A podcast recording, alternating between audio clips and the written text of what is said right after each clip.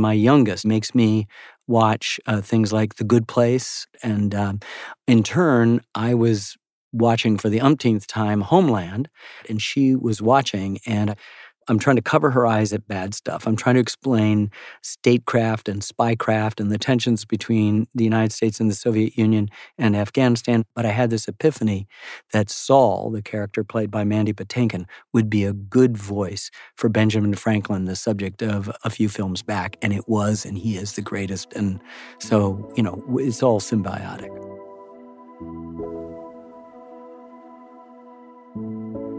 Ken Burns is America's history teacher. Over nearly 50 years of making documentary films, Burns has defined the genre of historical documentary and also become one of the most respected narrators of our shared national story. From the Civil War to the Roosevelts, from baseball to jazz, Ken Burns helps America understand itself by helping us all understand our past. When you think of a history documentary, you're probably thinking of a Ken Burns film. His newest project, The American Buffalo, is about the clash between American Western expansion and Native American sovereignty, and the importance of the buffalo to our shared American history. Burns has been nominated for 17 Emmys, won two Grammys, and has been nominated for two Oscars. And his work is especially important right now, at a moment when America's internal divisions are playing out in heated debates over how history is taught, whose perspectives should be included, and what real American history actually means. I'm Charlotte Alter, senior correspondent for Time, and this is Person of the Week.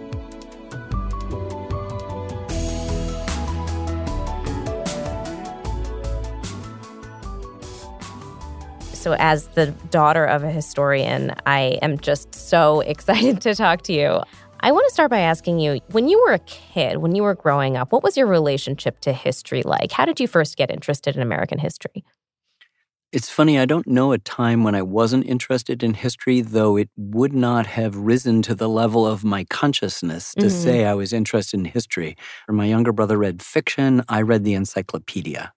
I was interested in political stuff and current events and all of that. Our household was beset by tragedy. My mother got cancer when I was two, three years old. There wasn't a moment in my conscious life or memory where I don't remember thinking something really, really bad was about to happen. Wow. At any time. And in fact, the reason why I do what I do is in part out of that tragedy because my dad never cried, not when she was sick, not when she died when I was 11, not at her terribly painful funeral. But the next year when I was 12, he and I would watch movies together and he started to cry at an old movie. The film was Odd Man Out by Sir Carol Reed about the Irish troubles of the 19 teens and 20s, starring James Mason. And I suddenly realized that film offered him a kind of emotional safe harbor to express things that he couldn't really express. And I remember being 12 and going, I want to be a filmmaker. And that meant being John Ford or Alfred Hitchcock or Howard Hawks or whomever it was. But you know, just everything I did was towards becoming a filmmaker. Wow. I'm wondering, how do you think it shaped your relationship to the past? Well, it's interesting. My late father in law, who was an eminent psychologist, I went to him when I was 39 or 40 and in the middle of a crisis of some kind. And I said, I, I seem to be keeping my mother alive. I can never remember the date when she died, I could see April 28th approaching and then I could see it receding, but I was never present for that day, all through hmm. the end of my childhood and all through my adulthood. And he said, Yeah, I bet you blew out your candles at every birthday wishing that she would come back. And I go, How did you know? And then he said, That's the magical thinking of an 11 year old, but look what you do for a living. And I said, What? He said, You wake the dead. You make Abraham wow. Lincoln come alive. Who do you think you're really trying to wake up? So, my mother and her relatively brief intersection with me in my life is seminal to who I am hmm. and to this idea of waking the dead, not just merely the dry recitation of facts and dates and events so you'll do well on the test next Tuesday, but a kind of emotional archaeology that permits us to fuse together the meanings that accompany those dry dates and facts and events. Wow. And so, why documentaries? Why not feature films like the one that made your dad cry? So I went to Hampshire College, which was a pretty new experimental college in Amherst, Massachusetts. When I arrived at Hampshire, fully intending to be a feature filmmaker, all of the teachers there were social documentary still photographers who sort of dabbled in documentary films. And they reminded me quite correctly that what is and what was is as dramatic as anything the human imagination makes up. And so I felt by the time I was 12, I knew what I wanted to be. By the time I was 18, I knew that would now be documentary because it is as dramatic as anything. The laws of storytelling apply to me in the exact same ways they apply to Steven Spielberg. He and I've talked about it. But as he says, I can make stuff up and you can't, you know? Yeah. And so that's a wonderful limitation in a good way. I mean, I, I, yeah. I revel in that thing. So, your first film, Brooklyn Bridge, came out in 1981, and it was then nominated for an Oscar for Best Documentary Feature. What do you think made this film about the construction of a bridge such a success? Well, it was funny because when I was making it, I looked about 12 years old. And so people were always turning me down for funding, saying, This child is trying to sell me the Brooklyn Bridge. Ha ha ha, no. And for many years, I kept two big, gigantic three ring binders on my desk, each filled with rejection letters. Many of them urged me strongly that a film about a bridge should be five or 10 minutes long. Hmm. And I said, I'm going to have a real hard time, as my subsequent professional life bears out, keeping it to an hour.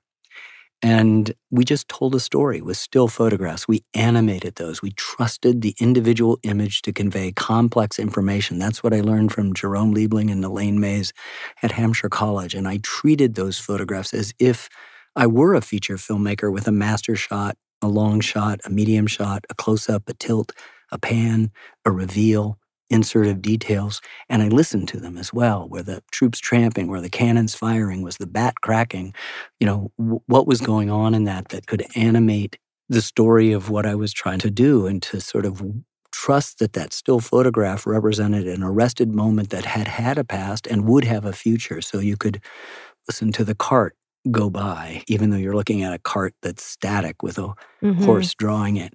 All of that really got me very excited about the possibility of storytelling in a new way. And I think Brooklyn Bridge represented that. I can remember the premiere, if that's what you can call it, let's put it in quotes, at the Brooklyn Museum in 1981.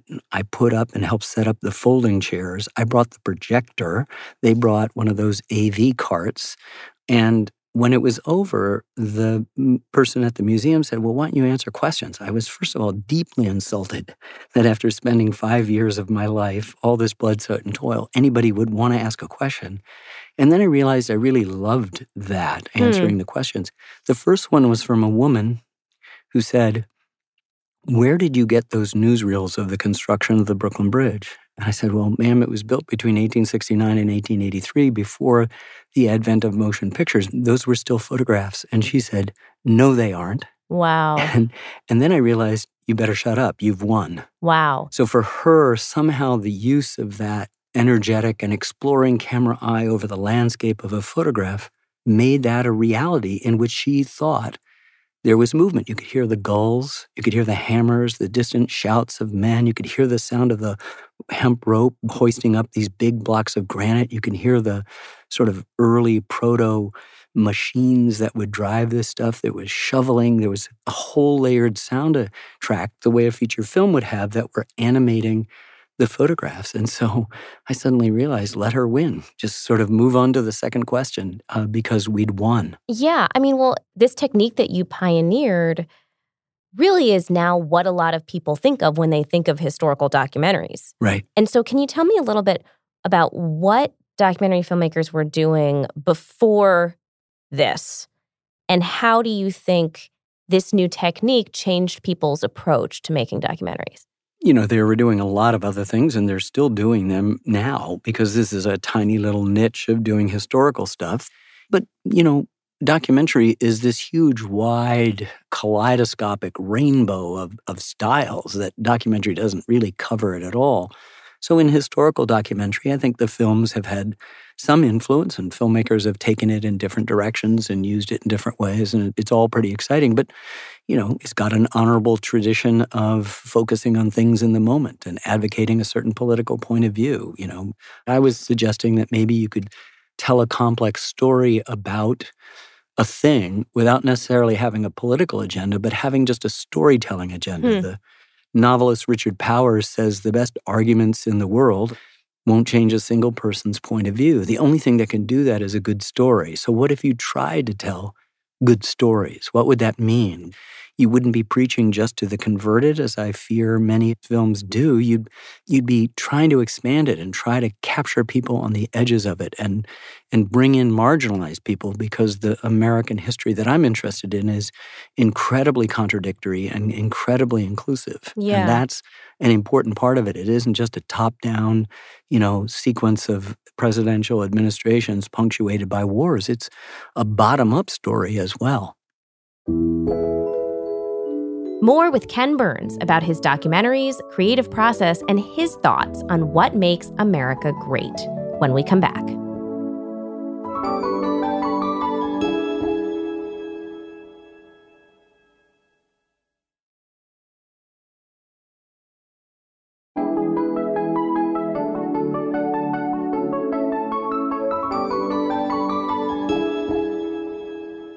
So, you decide which subjects to focus on?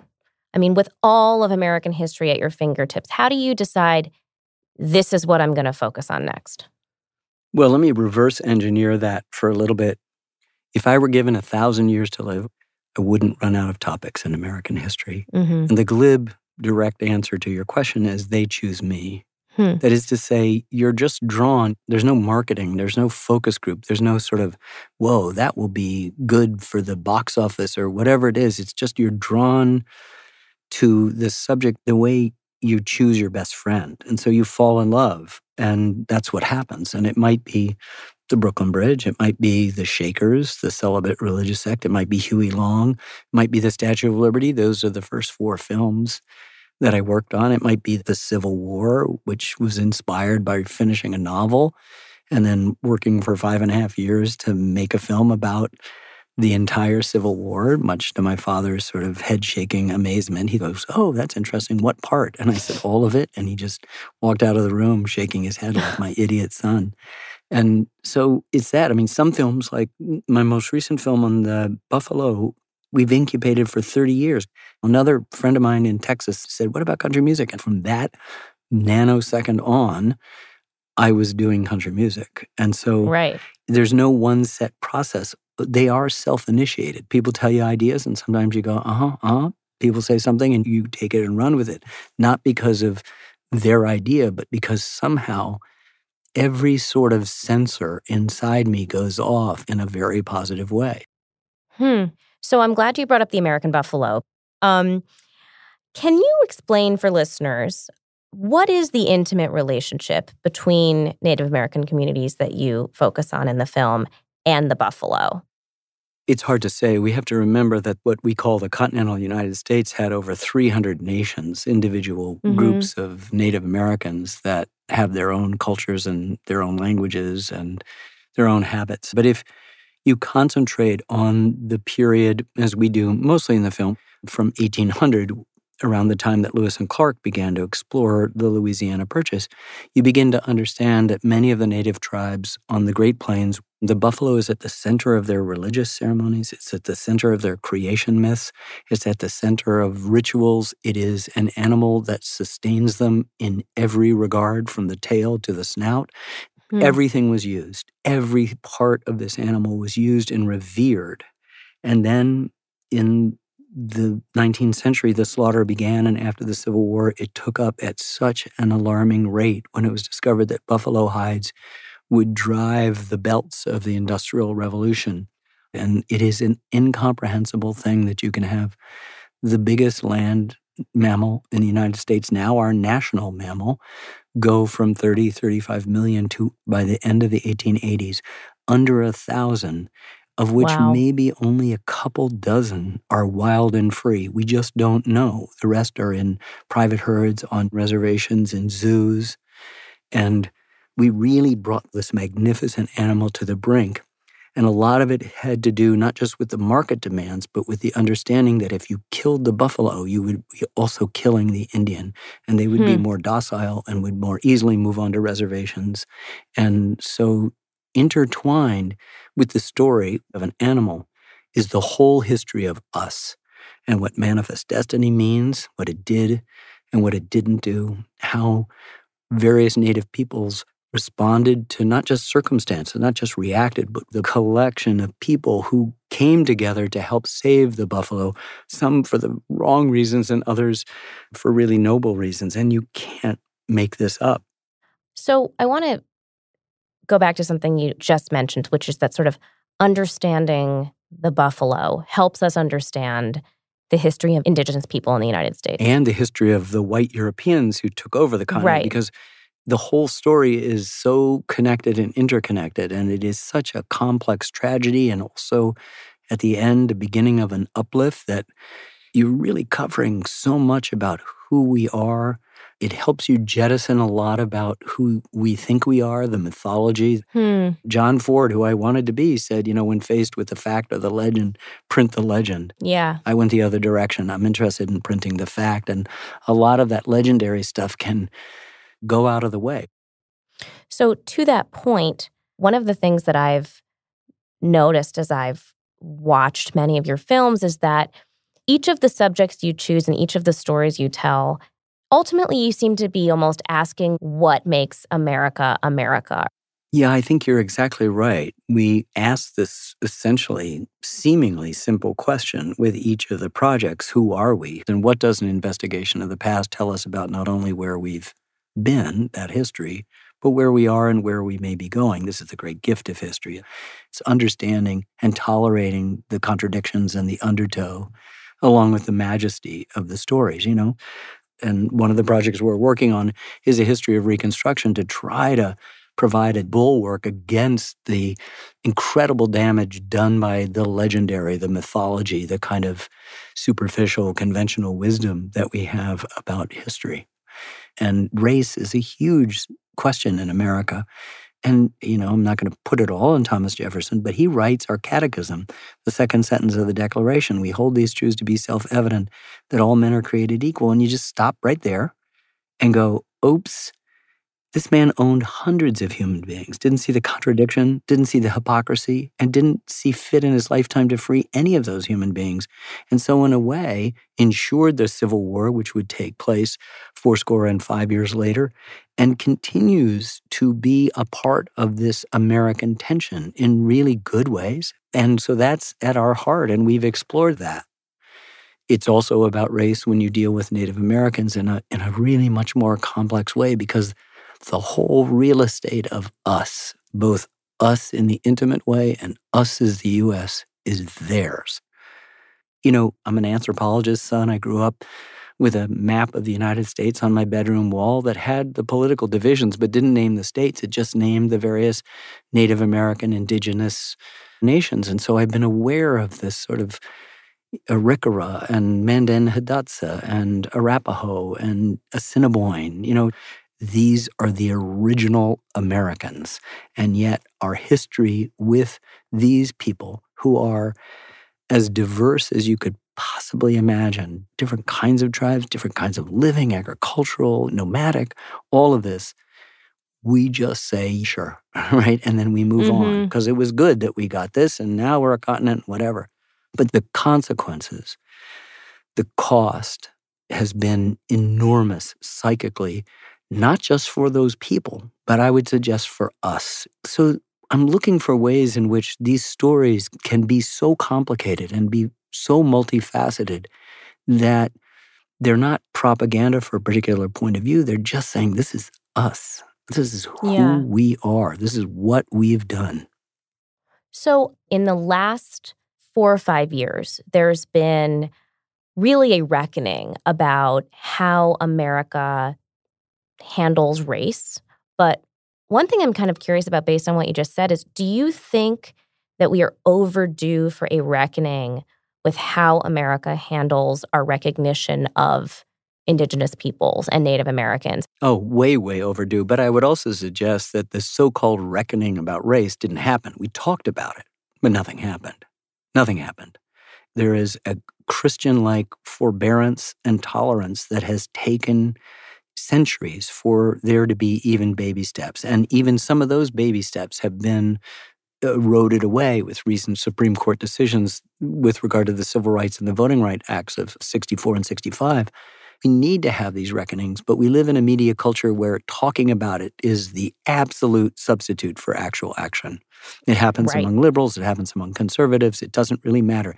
It's a human kicking the can. And so we've made progress. It's minuscule and unacceptably small. And so you can add Native Americans to that mixture. We do not see each other as us. We always make of them, of somebody that we don't like. And hmm. I realize as I've been talking that I've made, you know, films for f- nearly 50 years about the US, but I've also made films about us, all of the intimacy of that and we and our, and all of the majesty, complexity, contradiction, and controversy of the US. But the thing that I really learned most recently, I think it came when I was finishing and talking about country music, strangely enough, was that there's only us, there's no them. So we are in this moment where American history is the site of a lot of our culture war. You know, on the one hand, you have the 1619 Project. On the other hand, you have, you know, conservatives stripping slavery out of the school curriculum in Florida. Why is the culture war being fought through the teaching of history? And what do you make of some conservative school boards trying to remove historical acknowledgement of our country's dark history of, of racism from school curriculums? It's just the natural impulse of authoritarianism to do that. It makes hmm. things simpler to explain when, in fact, nothing on this earth is simple to explain. And so it's going to always degrade when people like that think you can just keep it the way it is. It's like a gated community. It's there to provide people with some superficial reassurance that nobody can get in, but then can you actually get out? Are you able to actually see beyond that? And so there's great dangers. It's, it's always been the case. We, we talk about the Soviet examples where they're editing people out of a photograph. Somebody all of a sudden doesn't exist anymore. This is incredibly familiar to anyone who studies history. And so all you need to do is push back.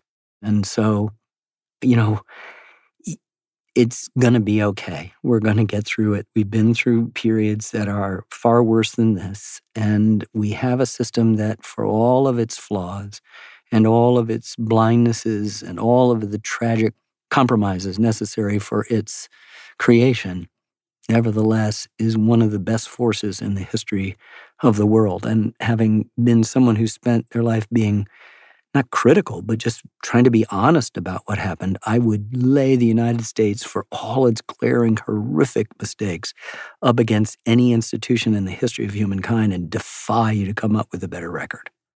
So, some people believe that to acknowledge the contradictions and the inequities in our history is to somehow, you know, be critical of America or say that America is a bad place. So, help me understand sure. how you can look at um, look and love our history yeah. and, and our present and still believe that America is the best nation in the world. Well, look, we gave the world the Declaration of Independence. We gave the world the Constitution. We gave the world the Bill of Rights. We gave the world the Land Grant College Act national parks, social security, the man on the moon. And people can argue, and they did when they were happening, and they do now about these things, but they are in the plus column of things we've done. And my list was so abbreviated. I mean, this is just a short, short list of our accomplishments. And that's an important thing to understand as we turn a critical eye, because if you think that the United States is exceptional, you have to be as rigorously self critical as anyone on earth, more than our enemies, more than our friends. It's relentless study. And for the United States, that relentless study is called open and honest investigation of the past. And I think we're in the greatest threat ever. The first three threats the Civil War, the Depression, and the Second World War free and fair elections, peaceful transfer of power, independence of the judiciary were not in question. They weren't. And in the current crisis, they are.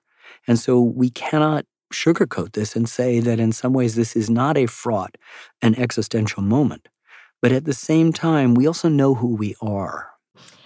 So, on that note, people keep talking about how this moment is unprecedented, and it is in a lot of ways. But what do you think is the closest historical parallel to the moment that we're in right now? Well, there's none. You know, everybody talks about history repeating itself. It never, ever has. Or we're condemned to repeat what we don't remember. Nice, yeah. lovely, but not true. Mark Twain is supposed to have said, that history doesn't repeat itself, but it rhymes. That makes the most sense to me. Mm-hmm. And so we see patterns, we hear echoes, they're rhymes. And so we have lots of incidences where it has been bad. None of them are exactly the same because it doesn't repeat mm-hmm. itself. You know, historians you'll find are a strangely optimistic group. And even when in the last few years my optimism sort of wavered, I still felt, oh, it'll be okay. You know, I, have friends who were looking to get, you know, another passport to some place. And I thought, you know, I just want to be here uh, yeah. for it and to try to make this republic better by telling good stories, not polemically engage, but narratively engage. And that's where I think we do it. Sometimes stories change things fundamentally, sometimes stories change things at the margin, but they always usually do something. Wow. Well, Ken, thank you so much for all the films you've made and continue to make about the forces that have shaped this country, which I've so enjoyed talking to you about. Um, now we want to just take one moment to hear about kind of the everyday things that shape you in a segment that we like to call The Last Time. So it's sort of like rapid fire. Don't well, worry. I'm not sure for a guy who makes, you know, 10 part, 18 hour films whether you'll get rapid fire, but go ahead. When is the last time you totally failed at a New York Times crossword puzzle? Ooh, years ago. I mean, I do it seven days a week. So 25 years ago, I'm addicted to the New York Times crossword puzzle. Every day I have to do it. And you don't fail at it. You get it every time. I, uh, you know, sometimes you burn a lot of brain cells, but you eventually, sometimes you put it down and you swear at it, you know. Sometimes you cheat yeah. and look up what the 15th cast member was on some TV show you never saw to get the strange first name. But, you know, yeah, we basically finish it. When's the last time you were recognized by a stranger? Uh, just the other day in an airport when I was coming back from the Telluride Film Festival, some guy came up and said, You're a national treasure. And my 12 year old looked at me and said, Hey, dad, you're a national treasure. Could you get me something to eat?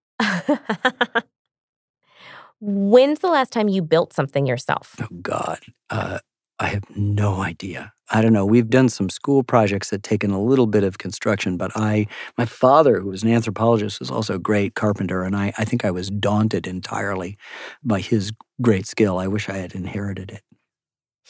When is the last time you made a dad joke? Oh God, probably this morning. And my, I mean, my daughters, all four of them, Sarah, Lily, Olivia, and Willa, are in near perpetual eye rolling moments all the time. And every once in a while, you say something, and they go, "Dad, that was actually funny," but the way they say it means it's not that funny.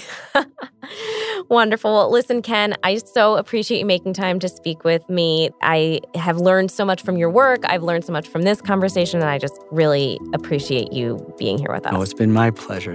I've really enjoyed our conversation.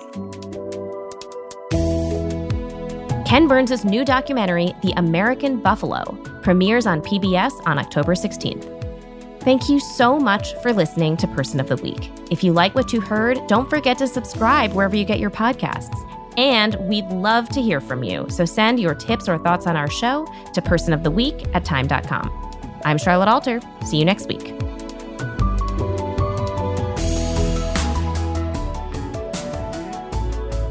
Person of the Week is hosted by Charlotte Alter.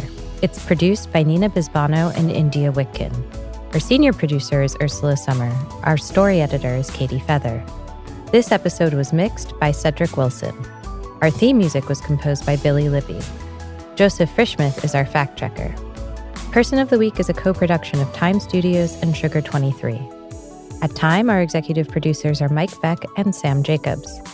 At Sugar 23, our executive producers are Mike Mayer, Michael Sugar, and Liam Billingham. Sasha Matthias is the head of audio at Time. You can find us online at time.com slash person of the week and wherever you get your podcasts.